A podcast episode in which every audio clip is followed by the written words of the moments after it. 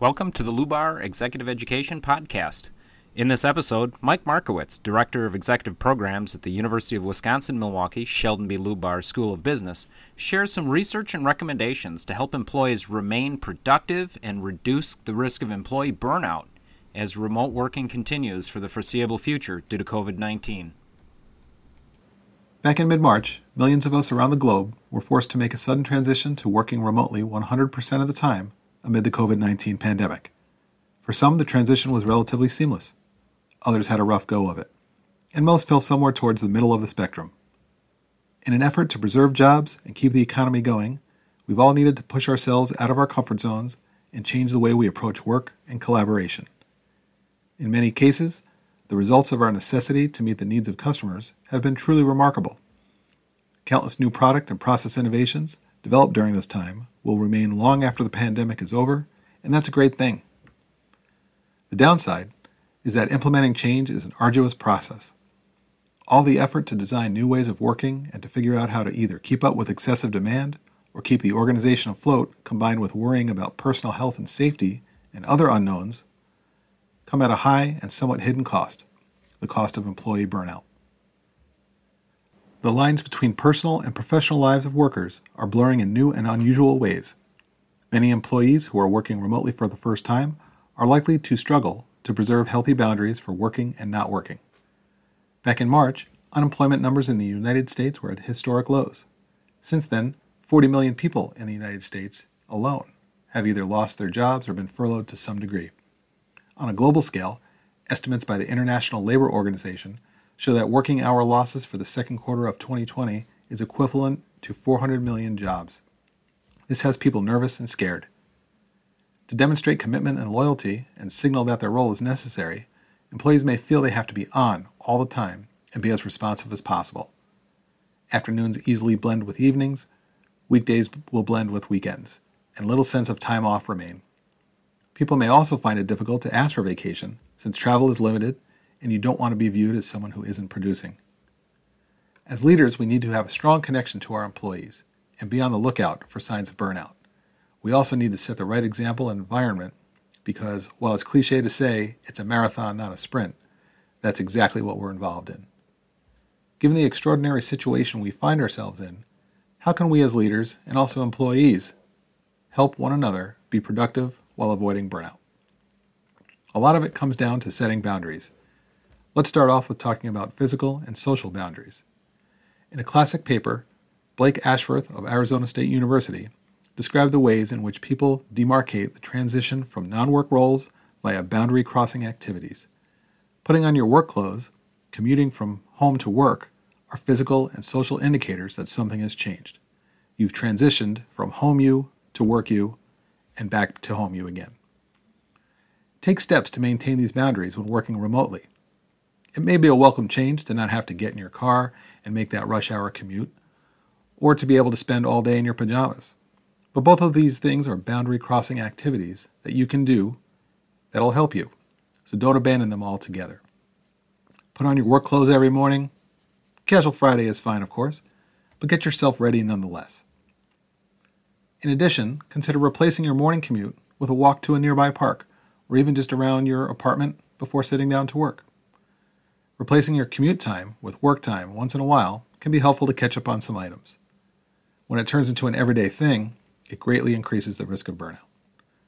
Some workers have already come up with creative and lighthearted ways to maintain physical and social boundaries. Have you? Have your employees? Maybe you should find out with a quick and fo- focused conversation and plan to respond to your employees with curiosity. So, as a leader, you put yourself in the mindset of listening more intently to what they have to say. The next thing to look at are temporal boundaries. Maintaining temporal boundaries is critical for well being and work engagement. This is particularly true when so many employees and or their colleagues are now facing the challenge of integrating responsibilities such as childcare, remote schooling, and elder care during regular work hours. With major disruptions to schools and daycare centers, sticking to a traditional 9 to 5 schedule may prove unrealistic. Employees need to find work time budgets that function best for them. They also need to be conscious and respectful that others might work at different times than they can. Work time budgets can easily be created by, create, by adding an out of office reply during certain hours of the day.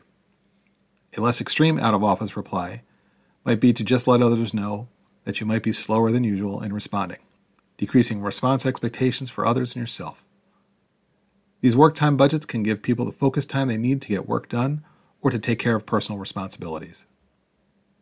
Speaking of email, new research from the London School of Business has shown that workers often unintentionally make it hard for their supervisors, colleagues, and employees to maintain boundaries. One way they do this is by sending work emails outside office hours.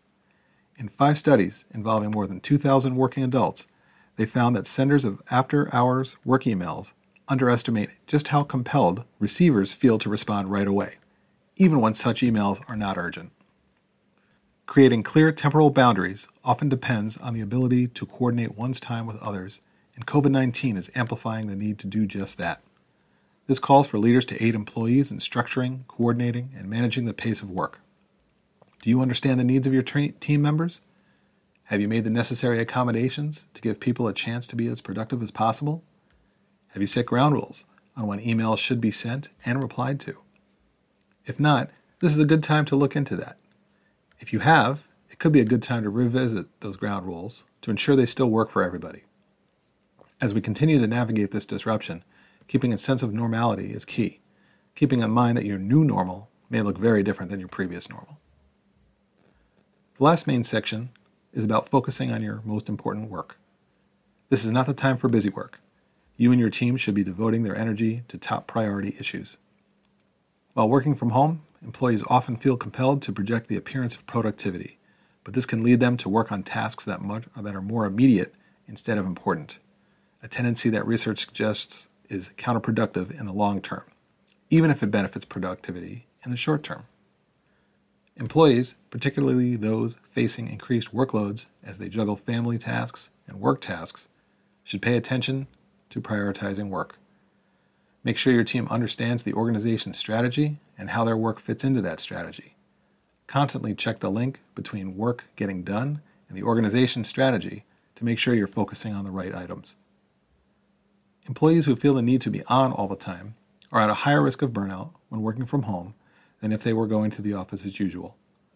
In the long term, trying to squeeze in work and email responses whenever there's a few minutes to do so whether it be during a kid's nap time, on the weekend, or by pausing a movie in the evening, is not only counterproductive, but detrimental to our well being.